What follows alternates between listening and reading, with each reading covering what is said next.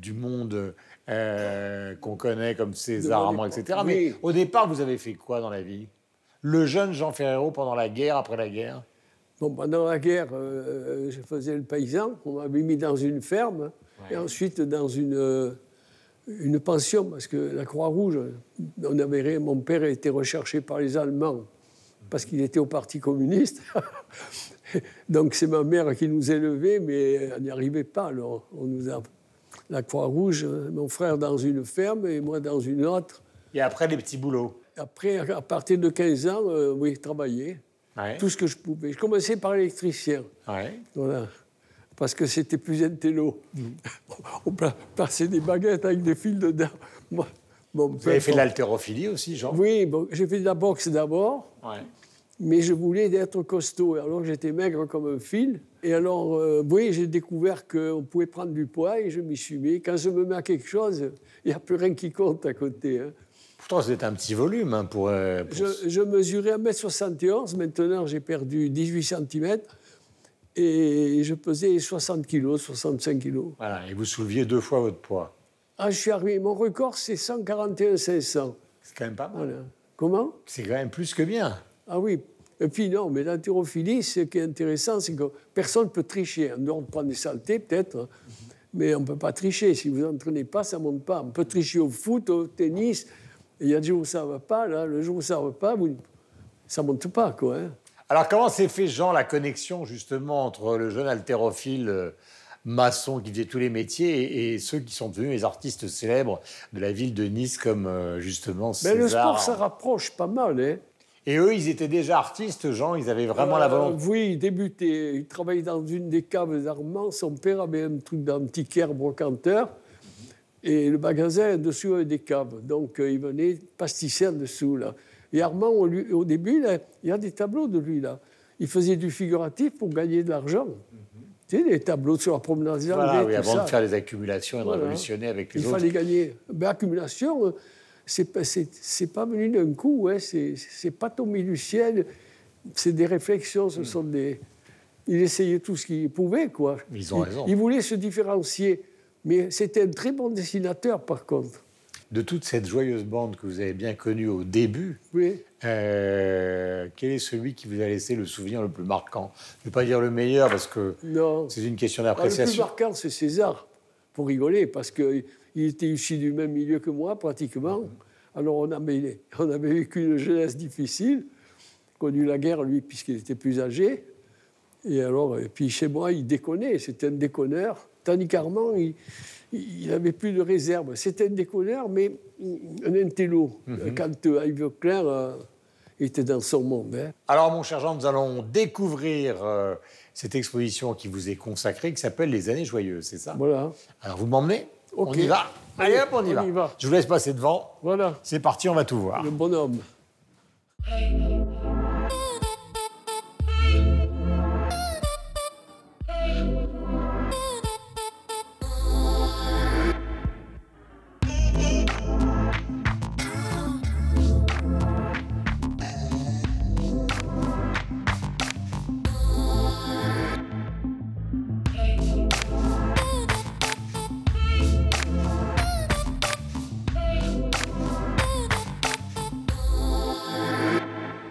300 millions de critiques, nous sommes ravis de vous retrouver. Donc, pour toute l'actualité francophone avec Laura Tenucci, que vous connaissez de France Télévisions. Ma chère Laura, bonjour. Bonjour, Bienvenue. Guillaume. Vous êtes magnifique. Yves Bigot, le TV5 Monde qui dirige cette bien-aimée chaîne. Michel Serruti, qui, vous le savez, représente la radio-télévision suisse. Mon cher Michel, bonjour. Et Sylvestre de Fontaine pour la RTBF, mon cher Sylvestre. Bonjour, Guillaume. Bonjour, vous n'avez pas de sneaker aujourd'hui, c'est tout Eh à non. fait particulier.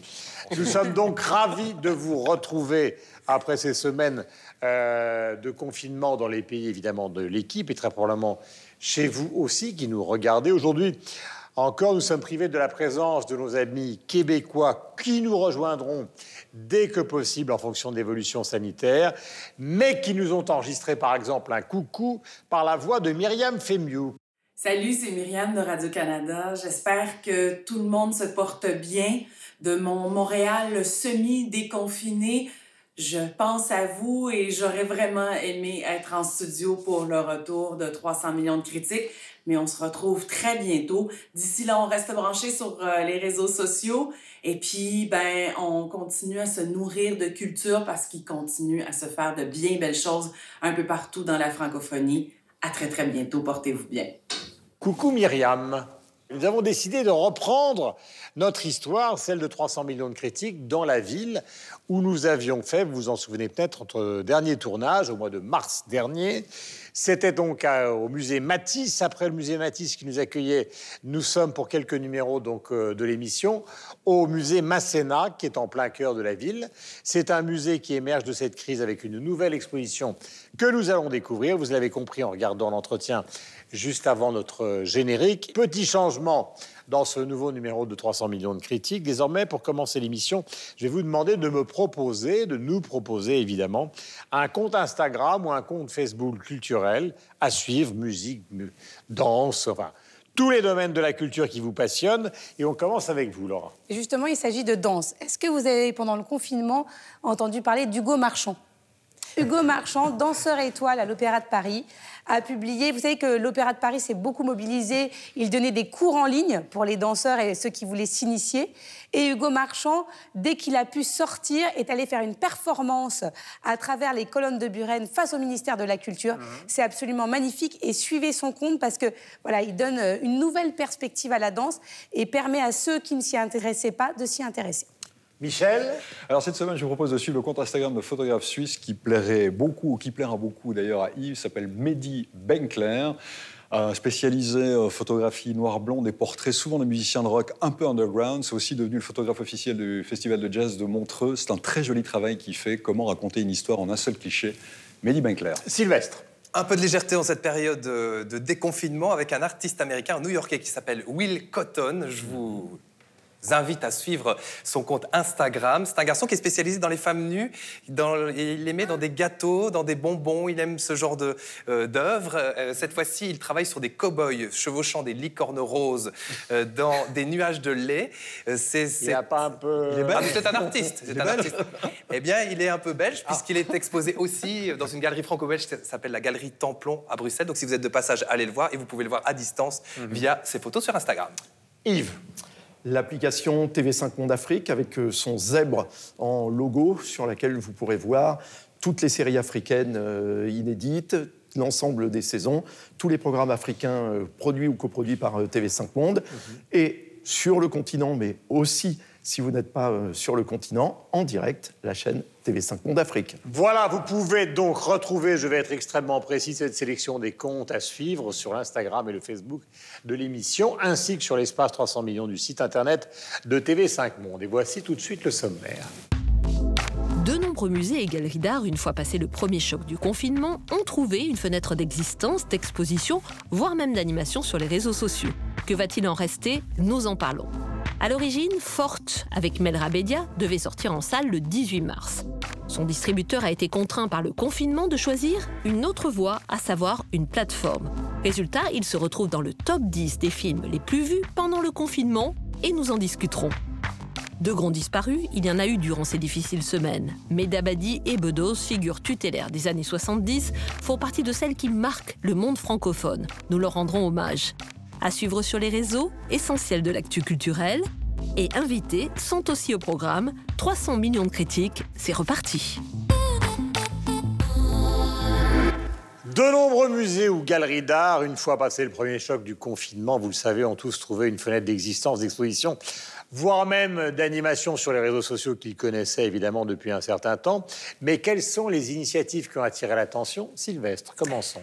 Alors, cette période de confinement a mis en lumière euh, justement des disparités, des différences entre euh, les approches euh, muséales numériques, si on, peut appeler ça comme ça, et ceux, qui, ceux qui étaient déjà très actifs dans ce domaine-là, eh bien, ont continué à l'être et de manière très cohérente. Je cite très simplement l'exemple des musées royaux des Beaux-Arts. Donc, c'est un ensemble de musées dans lequel on retrouve notamment le musée Magritte, qui est un des plus fameux musées bruxellois. Eh bien, eux ont vraiment continuer et grossir le trait de cette politique euh, numérique qui était déjà bien amorcée. C'est eux qui avaient notamment fait Beyond Bruegel, mm. toute cette approche numérique. Et ils ont continué à le faire avec une visite euh, notamment euh, du conservateur en chef du musée Ils ont euh, aussi mis en, ligne 10 000 des œuvres en catalogue.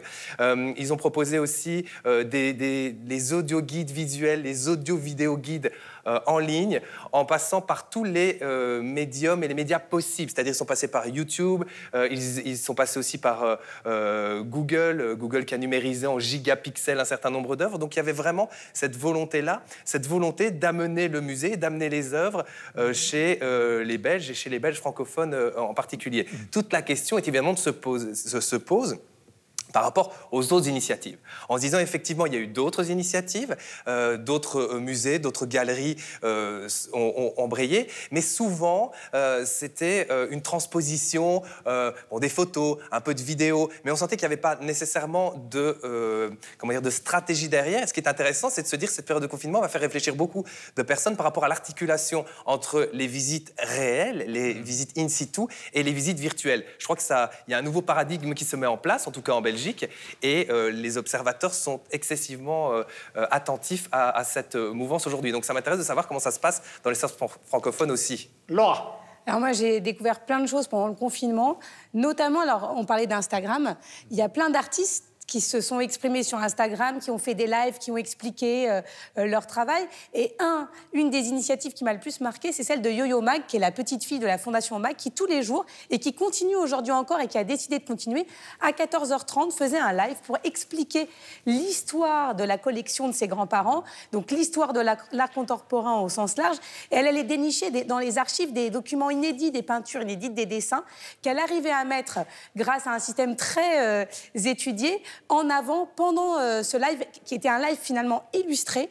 Et donc ça, ça a permis à des personnes qui, au départ, ne seraient pas allées vers euh, euh, la fondation ou, qui n'auraient pas poussé la porte des musées, de comprendre, ce qui n'est pas évident quand on, ne s'y connaît pas du tout. Donc c'est vrai que ça, ça a été une belle initiative.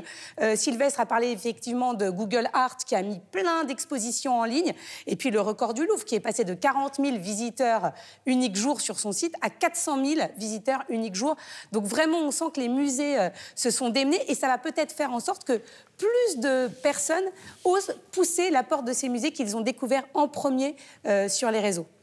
Michel. Ce qui a été intéressant pendant cette période de confinement, c'est que les musées, en tout cas en Suisse, pour la majeure partie, ont vraiment cherché à faire quelque chose de complémentaire par rapport aux expositions qu'on a l'habitude de, de, voir.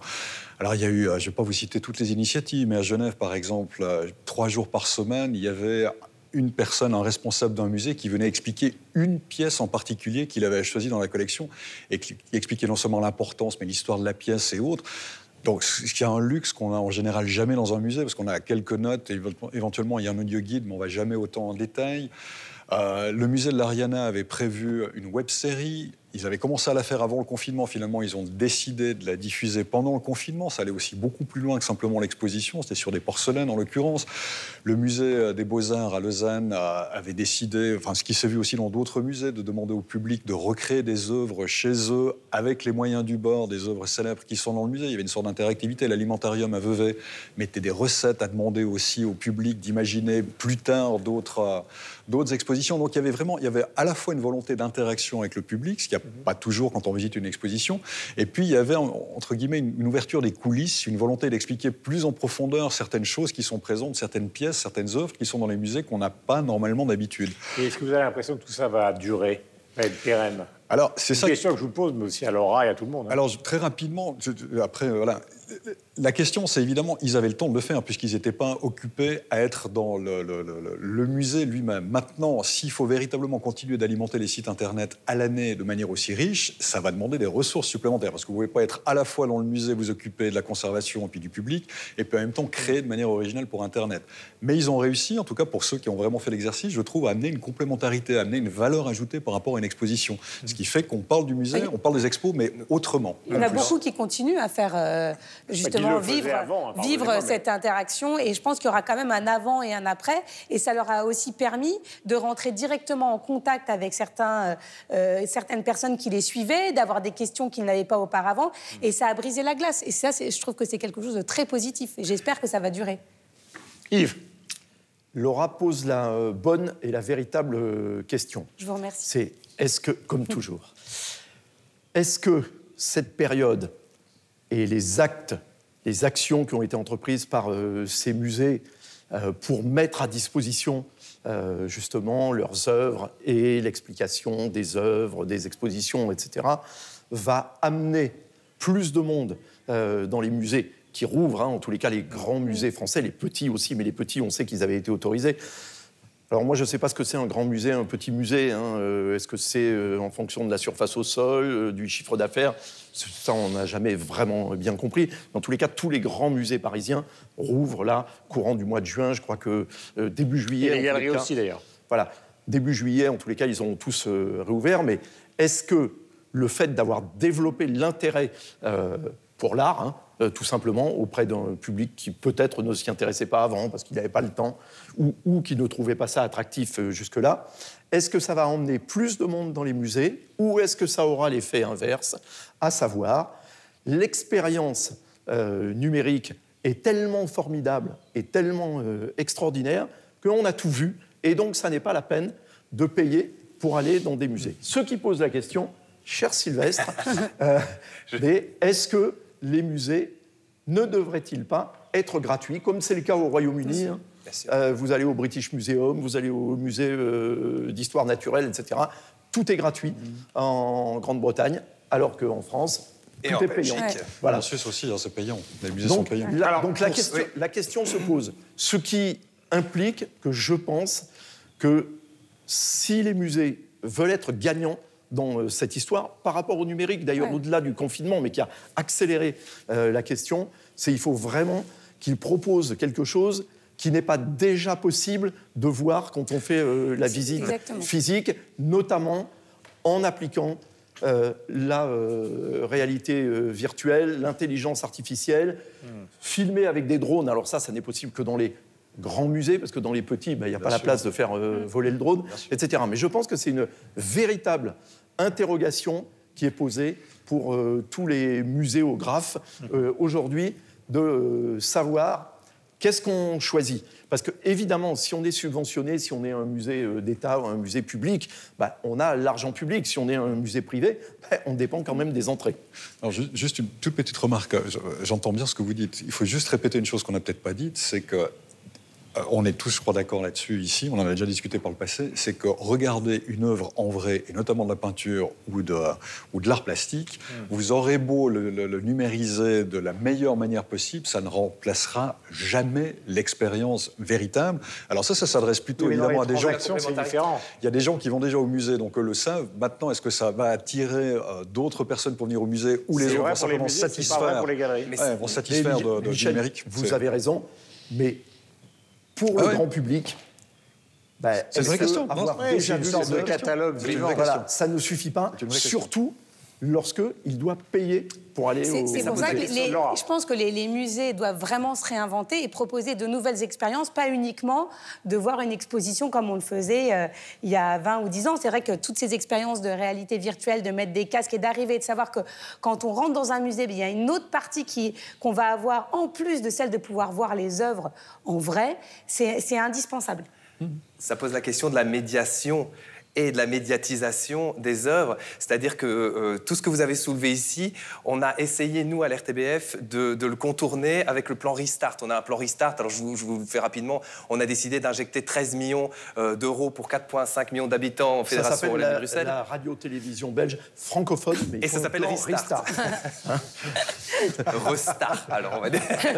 Et donc on a décidé d'injecter de l'argent et cet argent notamment on va, on va le faire pour la euh, médiation et notamment pour la médiation muséale. On a un programme qui s'appelle euh, Mes vacances au musée et Mes vacances au musée, c'est 40 musées, on va faire des capsules et donc on va pallier en quelque sorte aux, euh, problèmes techniques dont vous faisiez, euh, euh, auxquels vous faisiez allusion euh, Guillaume en disant voilà les musées n'ont peut-être pas les structures qui permettent de. Nous avec l'RTBF on va venir avec nos équipes. Il y a des petits musées qui n'ont pas les moyens et qui n'ont pas un community manager par exemple en, en- en mauvais français qui, qui s'occupe. je, ferai attention, je, je- je le promets. Mais donc en résumé le retour au musée et le fait que les gens aillent dans les musées ne peut se faire sans euh, médiation et on considère que l'RTBF a un rôle à jouer dans cette médiation là. Nous allons passer au cinéma.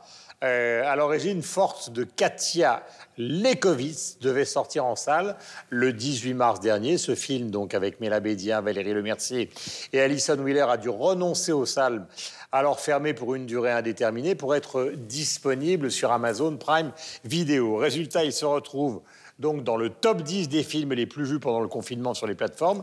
Classement qui a été établi par écran total avec 729 000, il faut être précis, 568 visionnages. Voici la bande-annonce et nous parlerons de ce succès étonnant juste après. Moi, je suis pas féminine. Deux, deux fois. Non, t'es pas féminine. Bah, t'as vu ma fille, t'as vu le format Il y a des gens qui aiment ce format, hein. tout le monde n'est pas en A4. Bon, allez, faut que je me mette une petite gouache là. Bim. Oh, pardon. Euh. Non, j'ai cru que c'était un, un, petit sac de sable. Allez, à plus. Vraiment, si je veux, vraiment, je mets un legging, un brushing, il est à moi, le gars. Oh, c'est cool Oh là là, Ok Ça mérite pas tout ça. Je vais pas opérer un enfant à cœur ouvert non plus. Oui, donc... Je sens que t'as envie, mais que t'oses pas.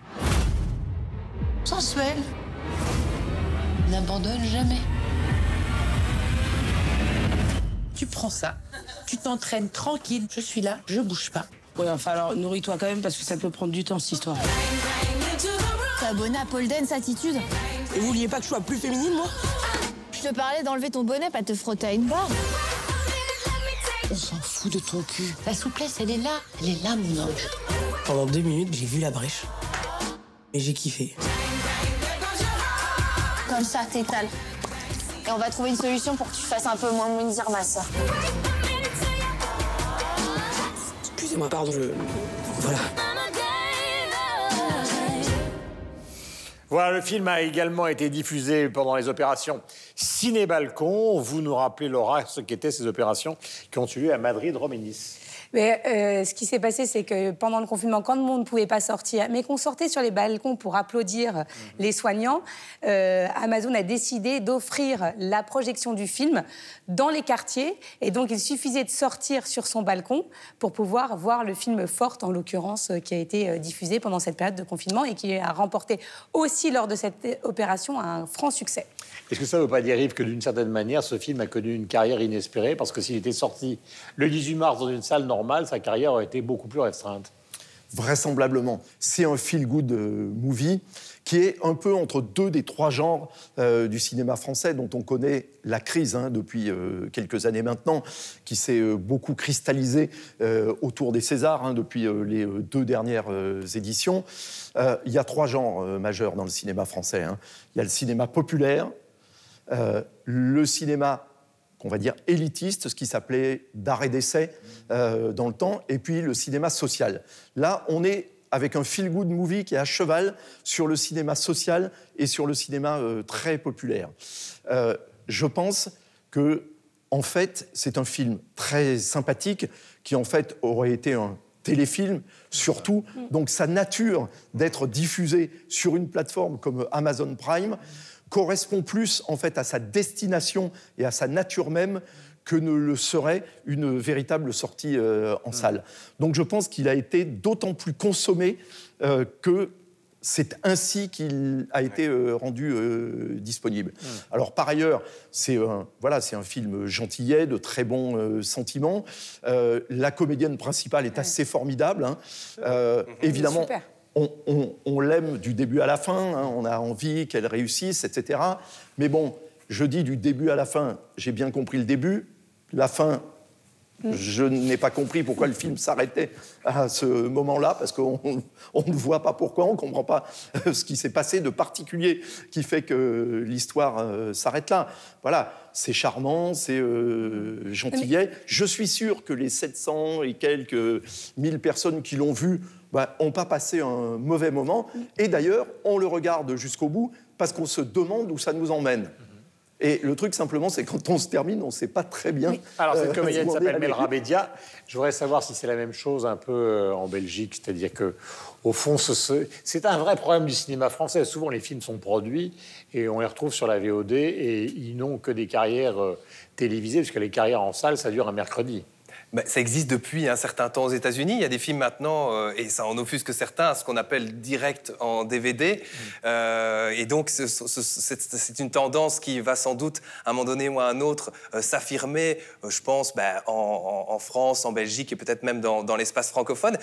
Yves l'a très bien dit, c'est un film qui est destiné, par nature, il est destiné à la télévision, ou en tout cas à cette consommation à la demande. Moi, je me pose la question du financement, par contre. Parce qu'effectivement, il y a 700 et des poussières euh, de personnes qui l'ont vu. Si c'est euh, sept- 700 000 pardon, personnes qui l'ont vu, s'ils avaient dû payer un billet, ben voilà, il y a une certaine rétribution qui va à la production, qui compense euh, et qui est un retour sur investissement. Je serais curieux de savoir ce qu'Amazon a, pu donner euh, pour acheter ou pour acquérir les droits du- de- des films. Ça pose une, une certaine question. Ça, ça pose la question de, de l'achat, ça pose la question de la viabilité du système pour les réalisateurs. Euh, donc il y a quand même un certain nombre de questions économiques qui se posent derrière parce que nous, ce sont de vrais enjeux. Effectivement, on finance des films, la Fédération Wallonie-Bruxelles finance des films, euh, un certain nombre de... de- Mais Amazon aussi, ils financent. Hein. Ils sont pas simplement les acheteurs non, non, ils ne sont pas que, et Netflix non plus, mais ça pose vraiment la question du euh, système économique et du montage économique qu'il peut y avoir derrière. Ça va bien au-delà d'une simple distribution. Et nous, on est évidemment très attentifs euh, à ça, puisqu'on est coproducteur aussi à l'RTBF. Donc ce sont de vraies questions de fond euh, qui ont été, euh, comme souvent en temps de crise, révélées par la crise. La crise est un révélateur et parfois un régulateur. Ici, en l'occurrence, on est au milieu du guet, mais il va y avoir c'est certain, euh, un certain nombre de décisions qui seront prises et un certain nombre de, euh, de réflexions qui vont être amorcées par, ce- par ce- cette, cette période de crise, c'est indéniable. Il faut savoir qu'en France, par exemple, il sort à peu près 15 films par semaine et, et sur ces 15 films, il y en a 3 ou 4 C'est qui trop, font une carrière. c'est beaucoup trop. Et tous les autres qui, finalement, euh, seraient plus euh, faciles à diffuser sur euh, des plateformes euh, ou sur un, par un système qui serait celui, le système classique de la télévision. Oui, mais on ne produit pas de la même manière pour la télévision et pour le, Oui, pour puis le les cinéma. Donc les jours de tournage vont, réduire, les équipes vont être payées beaucoup moins. Donc tout ça, c'est, enfin, tout ça est un, un vrai système. Non, moi, je voulais revenir un tout petit peu sur le film. Ouais. Parce qu'on parlait de son actrice principale, euh, Mela Bedia, qui est la sœur de Ramzi Bedia, Eric et Ramzi, et qui, effectivement. aussi et qui joue aussi dans le film, et, et qui est une révélation. Et pourquoi ce film marche en, ce- en ce moment, pendant cette période-là? C'est aussi parce que euh, elle incarne Nour, qui est une jeune femme euh, qui vient de se faire larguer et qui a bien 20 kilos en trop. Et, euh, et qui C'est pour ça décide que ça de. marche. Et non, je vais vous dire pourquoi ça marche. confinement, euh, on est solidaires. hein. Déjà, on est solidaires et surtout, elle, se- elle vient de se faire larguer et elle décide de se mettre à la pole dance. Et elle est totalement décomplexée par rapport à ses kilos. On sent qu'elle a envie d'être plus féminine, mais à aucun moment, voilà, elle, est- une jeune femme introvertie. Au contraire, elle est plutôt extravertie. Et pendant ce confinement, qu'est-ce qu'on a vu? On a vu des gens en vrai sur les réseaux sociaux. C'est-à-dire que toutes ces influenceuses, toutes ces belles images parfaites, ben, c'était fini. Il n'y avait plus de quoi les maquiller, les habiller, faire des retouches. Donc les gens se montraient beaucoup plus dans leur état naturel, ce qui a fait beaucoup de bien, je pense. Et Mela Bedia est très suivie. Elle est suivie par plus de 200 000 personnes. Et on l'aime pour ça, pour ce côté naturel qu'on retrouve dans le film. Donc elle a aussi emmener sa communauté à aller regarder le film euh, sur la plateforme. Je rappelle que celle qui joue la prof de Paul Dance, c'est Valérie Lemercier, qui est plutôt euh, euh, bien roulée et et qui est dans le film assez étonnante. Non, mais on la voit, je sais pas, je crois que Valérie Lemercier a plus d'une cinquantaine d'années. On la voit en, petit juste au corps faire de la Paul Dance. Elle est, voilà, elle est drôle. Et donc, c'est un film frais qui, effectivement, en salle, n'aurait pas re- rencontré le même succès, mais qui fait du bien à regarder et qui casse un peu les codes et on en a besoin. Michel. Finalement, il y a une question qui se pose avec ce film qui est un peu analogue à celle qu'on posait avec les musées, c'est-à-dire euh, quel exemple est-ce que ça peut donner éventuellement pour d'autres productions de cinéma? Est-ce que ça va inciter justement les films à vouloir aller directement sur des plateformes numériques plutôt que passer par la salle de cinéma? Les gens vont revenir en même temps, il y aura certainement de la distanciation sociale et autres. Est-ce qu'on aura envie d'aller au cinéma? Est-ce qu'on aura envie de se retrouver dans une salle? Est-ce que du coup les producteurs ou les productions auront envie d'aller directement sur euh, des plateformes numériques et puis que chacun puisse regarder ça chez soi euh, confortablement assis. Euh, en même temps, c'est peut-être voilà, c'est peut-être un bon mauvais exemple que ce film est en train de donner parce qu'il est en train de tirer son épingle du jeu lui, puis en même temps peut-être d'ouvrir une brèche qui sera ou serait défavorable pour l'industrie elle-même. Et le basculement, il a eu lieu avant, hein, parce que le basculement vers les plateformes, il a eu lieu je dirais, à partir du moment où Scorsese est parti sur les plateformes. C'est vrai. Et Et beaucoup d'autres, euh, et Spike Lee, et même si Woody Allen, on lui a enlevé son contrat, qui était justement avec Amazon, il a été parti de l'autre côté. Absolument. Donc euh, c'est une grande partie du cinéma classique qui sortait en salle le mercredi, qui maintenant va sur les plateformes pour une raison simple, c'est qu'ils y trouvent des financements beaucoup plus importants et une plus grande liberté éditoriale. En fait, Guillaume, on arrive au bout d'un processus qui a été lancé il y a maintenant une bonne dizaine ou douzaine d'années, c'est-à-dire que la ligne entre le cinéma et la télévision, avec l'arrivée des plateformes, maintenant est de plus en plus floue. On le voit, les comédiens de cinéma qui pendant très longtemps ne voulaient pas toucher à la télévision parce que c'était vulgaire, maintenant sont tous dans les séries. On peut se poser la question, en tous les cas, moi je la pose, de savoir si aujourd'hui la vraie créativité des réalisateurs, des auteurs, des comédiens, elle n'est pas plutôt dans les séries euh, télévisées que dans euh, le cinéma, vu que le cinéma de plus en plus s'adresse aux enfants et aux adolescents. Parce qu'il n'y a guère plus qu'en France qu'on fait encore du euh, cinéma dit euh, d'art et d'essai ou du cinéma euh, purement euh, artistique. hein. Aux États-Unis et dans la plupart des autres pays producteurs, l'Inde, hein, qui est le premier producteur au monde, bah, on fait du cinéma entre guillemets commercial. Donc on s'adresse aux gens qui vont au cinéma pour l'expérience qui est de la sortie euh, entre copains, on va manger du popcorn, euh, de la glace, etc. On sort, les garçons, les filles, les copains, on fait la teuf après, on va dîner ensemble, avant, après, etc. On est dans quelque chose de différent et je pense que maintenant on arrive au bout de cette logique, c'est-à-dire que tout ça est absolument euh, mélangé et qu'il va y avoir bah, plus qu'un genre et que le cinéma va se dissoudre dans la télévision, dans les plateformes pour créer quelque chose de nouveau et d'hybride et qui n'est pas forcément ni mieux ni moins bien que ce qui se faisait avant. Et évidemment, le film est encore évidemment sur la plateforme d'Amazon Prime aujourd'hui et connaît un grand succès. Donc, euh, forte euh, voici pour ce film. Vous allez découvrir maintenant, avant d'accueillir un nouvel invité, vous allez découvrir des images magnifiques de l'intérieur de ce nouveau lieu de résidence pour 300 millions de critiques, qui est la Villa Masséna, donc à Nice. «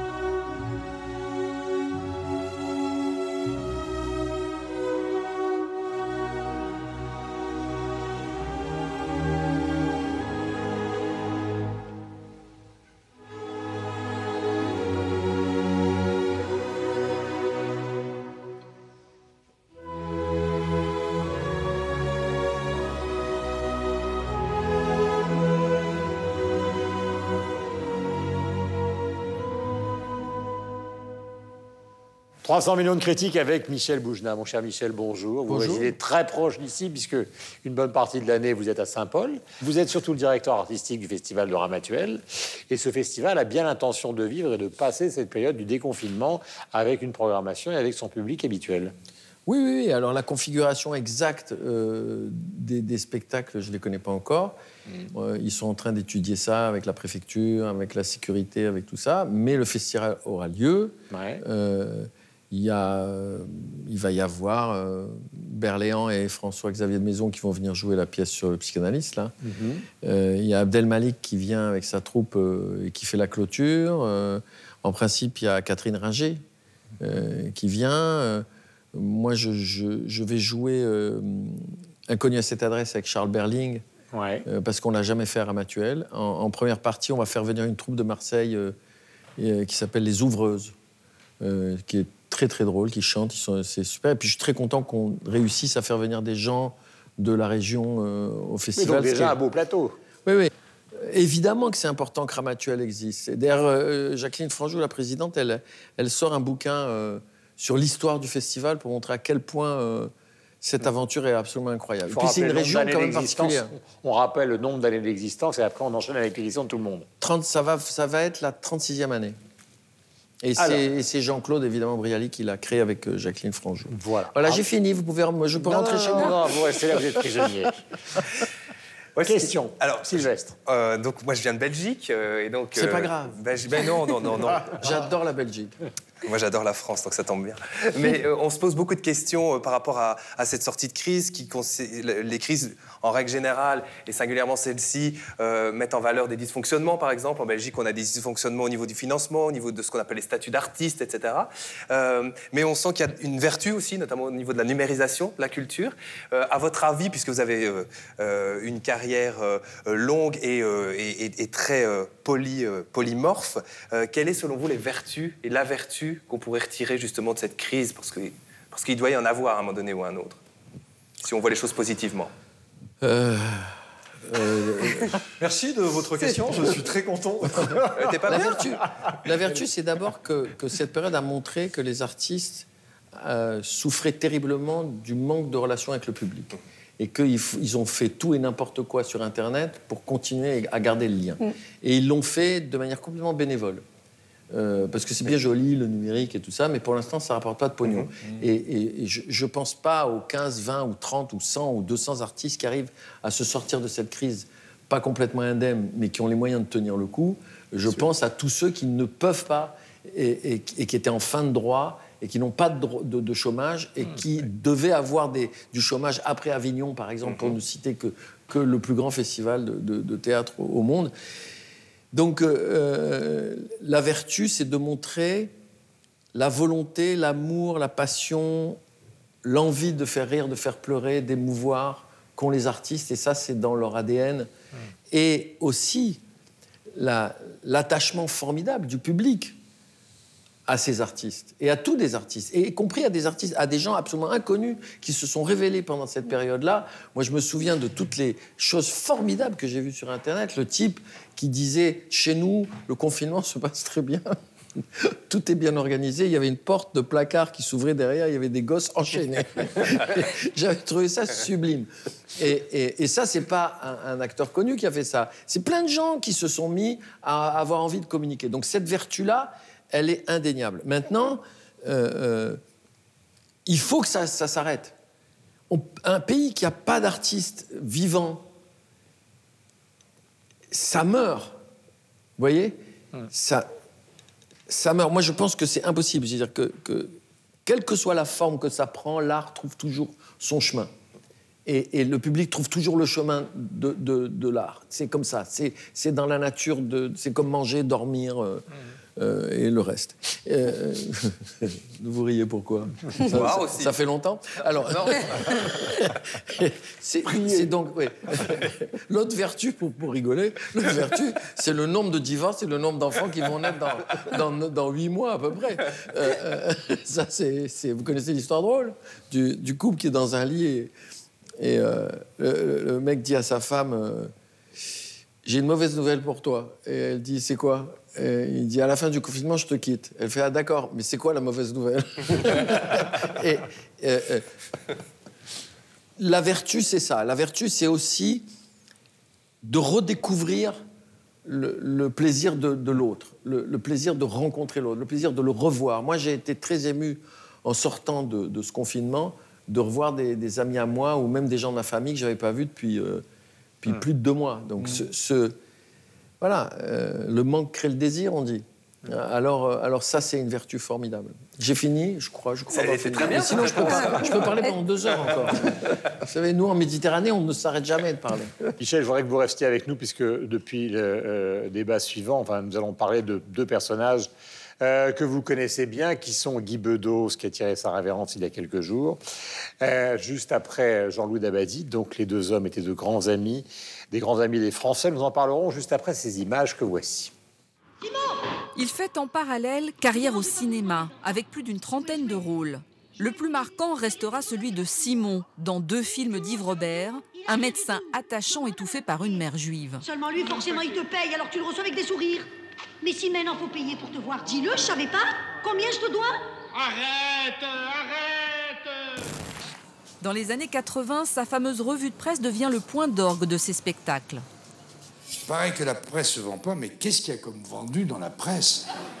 Bedos est un homme de gauche proche de François Mitterrand. Mais sur scène, les politiques de tous bords en prennent pour leur grade. J'essaye d'influencer Jospin un petit peu quand je le vois, mais j'ai du mal avec lui. hein, vous savez, où... on n'a pas du tout le même tempérament. Du tout, du tout. C'est moi, c'est l'italien. Est-ce qu'il y a quelqu'un? Dans les années 70, de la plume de Jean-Loup Dabadi, vont naître quelques chefs-d'œuvre. Il a écrit des choses très drôles et très tendres en même temps. Et ça, c'est c'est plutôt, c'est plutôt assez rare. Si Jean-Loup Dabadi multiplie les prix et les récompenses, en 2008, c'est la consécration avec son entrée à l'Académie française. Depuis, ce formidable amoureux des gens et des mots se faisait plus rare. Aujourd'hui, Jean-Loup Dabadi n'est plus, mais ses chansons lui survivront. Qui ne veut plus être à moi Voilà, Guy Bedos et Jean-Loup Dabadi étaient amis, même très amis, puisque Jean-Loup Dabadi était même le parrain de Nicolas Bedos. Les deux hommes sont partis à quelques jours d'intervalle. Tout le monde, évidemment, les connaît. Ils avaient en, commun un amour des mots, une, génération qui est une génération commune. Euh, ce sont évidemment pour la culture populaire française que l'on qualifie de qualité et avec raison euh, deux grandes disparitions. Euh, je voudrais qu'on on revienne. euh, D'abord, vous les avez connus comment tous les deux, Michel? Bah, Guy, je l'ai connu à Nanterre, dans un festival de théâtre de jeunes compagnies, et c'était l'invité d'honneur, et il avait fait un, un spectacle où il commençait à peine à faire euh, ses, ses conférences de presse. Et, et c'était un peu après la séparation avec Sophie Daumier. Et, euh, et ça a été un moment euh, merveilleux. Et je- je- moi, je ne l'ai jamais quitté. Lui ne l'a jamais su. et jusqu'au jour où on, on s'est retrouvés pendant la première guerre du Golfe avec Smaïn. Euh, à l'Olympia en à l'Olym- 91. à- à l'Olympia, où on s'est retrouvés tous les trois sur scène. Et, et où, euh, avec Guy, euh, nous, on s'est trouvés comme deux musiciens qui font un bœuf. Quoi. Je, je devais faire trois minutes. Bon, alors c'est vrai que même sans Guy Bedos, j'aurais jamais fait trois minutes. mais avec Guy Bedos, ça a duré 26 minutes. Et il y avait Jean-Loup Dabadi dans la salle. qui C'était un texte de Jean-Loup. Et après, il est venu nous voir dans le coulisses en disant J'aimerais bien savoir qui a écrit ce texte. et et- et de- on, est devenu très, très liés. Très, je suis très, encore très touché de, sa disparition. Et à la fois parce que c'est un, un homme très important dans le monde du spectacle, incontournable pour moi, euh, mais c'est aussi un ami euh, et un homme merveilleux dans la vie de tous les jours, parce qu'il était d'une tendresse et d'une attention pour les autres que beaucoup de gens ne soupçonnaient pas chez, chez Guy. Et, euh, euh, j'ai, euh, Il pouvait avoir de temps en temps un petit côté revêche. euh, Ah, dans la vie? Ouais. Mais vous ne pouvez pas, pouvez pas imaginer. Dans la vie, Guy, quand on était à table 10, 12 ou 13, il parlait pas. Il disait pas un mot. Tous les, tous les jeunes s'exprimaient, il y avait, c'était le bordel, tout le monde rigolait, tout ça. Et lui, il était là, assis sur sa chaise, et il écoutait tout le monde, il, il riait, il, il, il faisait pas du tout... euh, il était... euh, et, et quand on était en tête à tête, euh, euh, ce qui était notre, notre rituel régulier, il y avait une, un partage formidable. Euh, pour, un, pour un homme, parce que nous, les gens du One Man Show, on est un peu égocentrés, hein, c'est vrai, on est, on est comme ça. Et, et là, on- avec Guy, c'était pas ça du tout. euh. C'est marrant parce que le dernier déjeuner que j'ai fait avec Jean-Loup Dabadi, en fait, on, de- on devait déjeuner Guy, Jean-Loup et moi. Et Guy pouvait pas venir. Alors on a déjeuné Jean-Loup et moi. Et qu'est-ce qu'on a fait? On, on a parlé de, de Jean-Loup, euh, de, de Guy, pendant évidemment tout le déjeuner. Tout le déjeuner, comme s'il était là. Moi, je vais vous faire une confidence, très sincèrement. Je sais bien que c'est la vie. Je sais bien que les gens vieillissent, ils tombent malades et puis ils meurent. Je suis au courant. Que c'est comme ça que ça se passe. Eh ben, j'en ai marre quand même. j'en ai marre parce que j'ai l'âge. Il y a deux phrases à laquelle je pense qu'on disait avec Guy. Il disait Tu as de la chance d'avoir des amis plus jeunes que toi.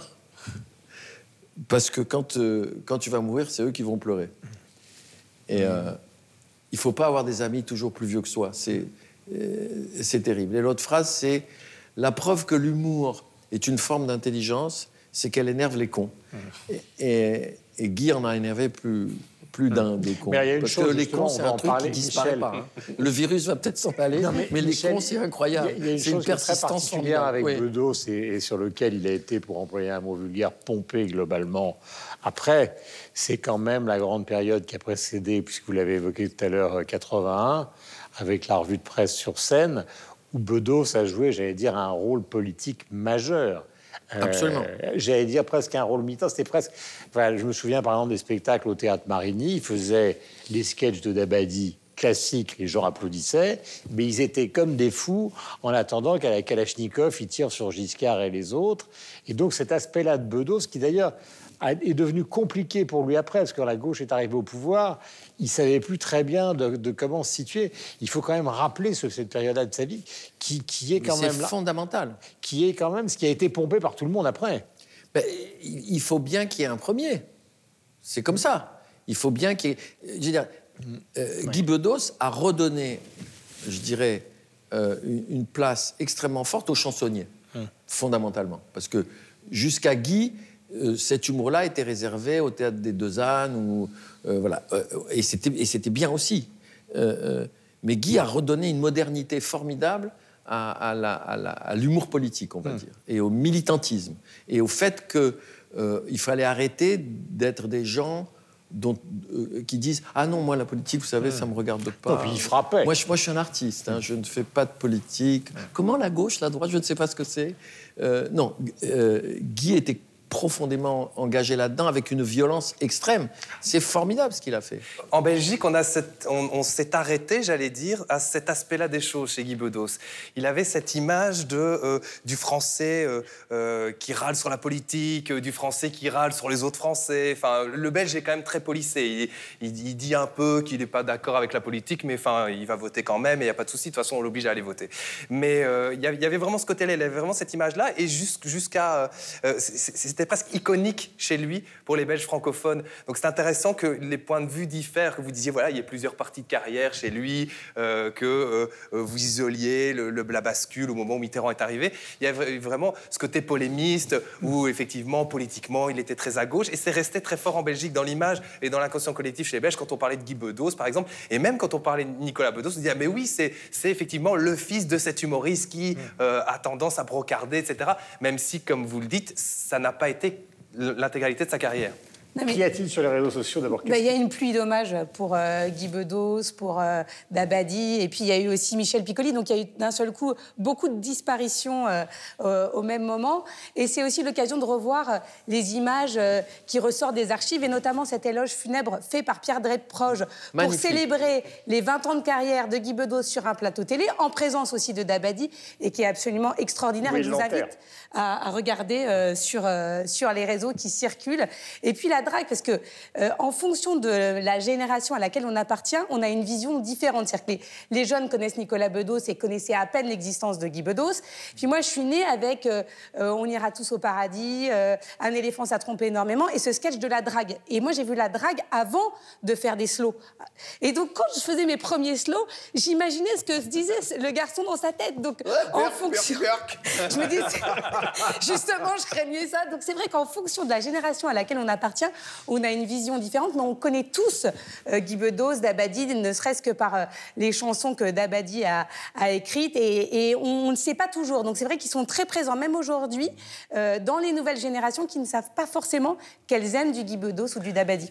Voilà la musique qu'il a écrit pour Reggiani, il a écrit pour Paul Naref, il a écrit pour Julien Clerc, il a écrit enfin, pour des, des dizaines de périodes, même pour Jean Gabin d'ailleurs. La seule chose que je sais, c'est que je ne sais pas, c'est du Dabadi. Oui, Jean-Loup Dabadi, absolument. Euh, Quelqu'un d'extrêmement euh, éclectique, qui est devenu euh, académicien. Euh, y compris dans la chanson, il a écrit des choses absolument euh, magnifiques, hein, notamment pour euh, Reggiani, hein, Le Petit Garçon, L'Italien, euh, etc. Il a écrit pour euh, euh, Barbara aussi euh, de manière un peu euh, marginale. Et puis il est surtout connu alors, du grand public comme étant le parolier qui a fait passer Julien Clerc dans le monde de la variété grand public. Alors que jusque-là, c'était le Julien Clerc euh, aux cheveux longs, qui était euh, nu sur la scène de l'air et qui chantait les textes absolument euh, magnifiques et parfois incompréhensibles ou un peu abs- abscons De de, euh, d'Étienne Rodagil. Et donc, en fait, c'est la rupture entre le Julien Clerc, on va dire, qui incarnait la jeunesse de mai 68, et le Julien Clerc, on va dire, plus proche de la variété et du grand public quand il chante Ma préférence, Femme, je vous aime, etc. Et des textes, on va dire, plus bateaux que ceux de- d'Étienne euh, Rodagil.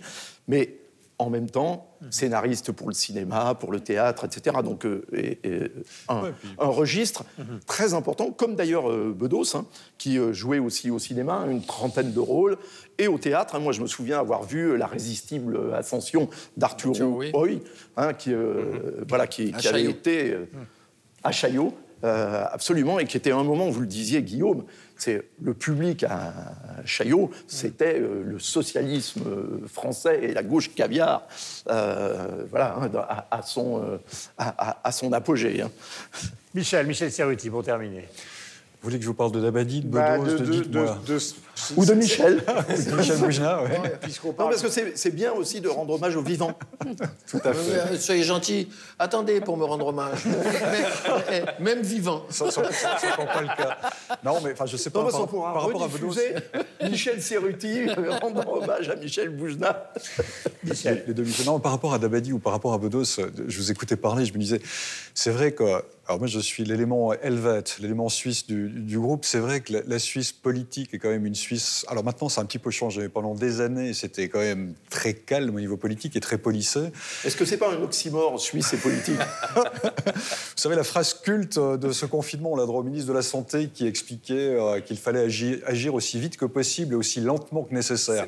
Et je trouve que c'est une phrase Excellent. magnifique qui résume la Suisse en soi. Et qui, enfin, il a dit ça en conférence de presse, et évidemment, ça n'a pas raté. Oui, il y a eu des t-shirts d'ailleurs qui ont été Alors, on a fait des t-shirts de ça par la, suite, exactement. Non, mais ce que je voulais dire, c'est ça. C'est-à-dire que Bedos, pour les Suisses, ça participait de cette espèce de fascination qu'ont souvent les Suisses de langue francophone à la politique en France, où les gens peuvent s'écharper alors que ce n'était pas le cas. Encore une fois, ça commence à changer maintenant, mais pendant des années, ça ne l'était pas.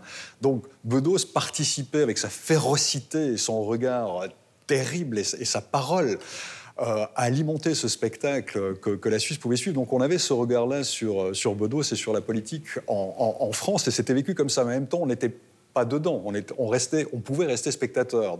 C'est la fin. On peut donner le début du festival, la date? Euh, alors, il y a trois jours de festival de musique classique avant, et donc ça commence le 28 juillet, et euh, le festival que je dirige moi commence le 1er. Merci Michel. Avant de nous quitter, je voulais vous dire que désormais, vous pouvez retrouver les essentiels de la semaine de l'équipe, c'est-à-dire toutes les recommandations sur les livres, les films, les disques et les expositions sur les réseaux sociaux Instagram, Facebook de l'émission et bien évidemment le TV5 Monde, mais aussi sur les comptes personnels de l'équipe. Voilà pour euh, cette émission, cette première émission. Donc euh, au musée Masséna, ciao et à la semaine prochaine. Michel, à bientôt. À bientôt. Je ne sais pas son prénom, mais je sais qu'elle m'a dit non. Elle était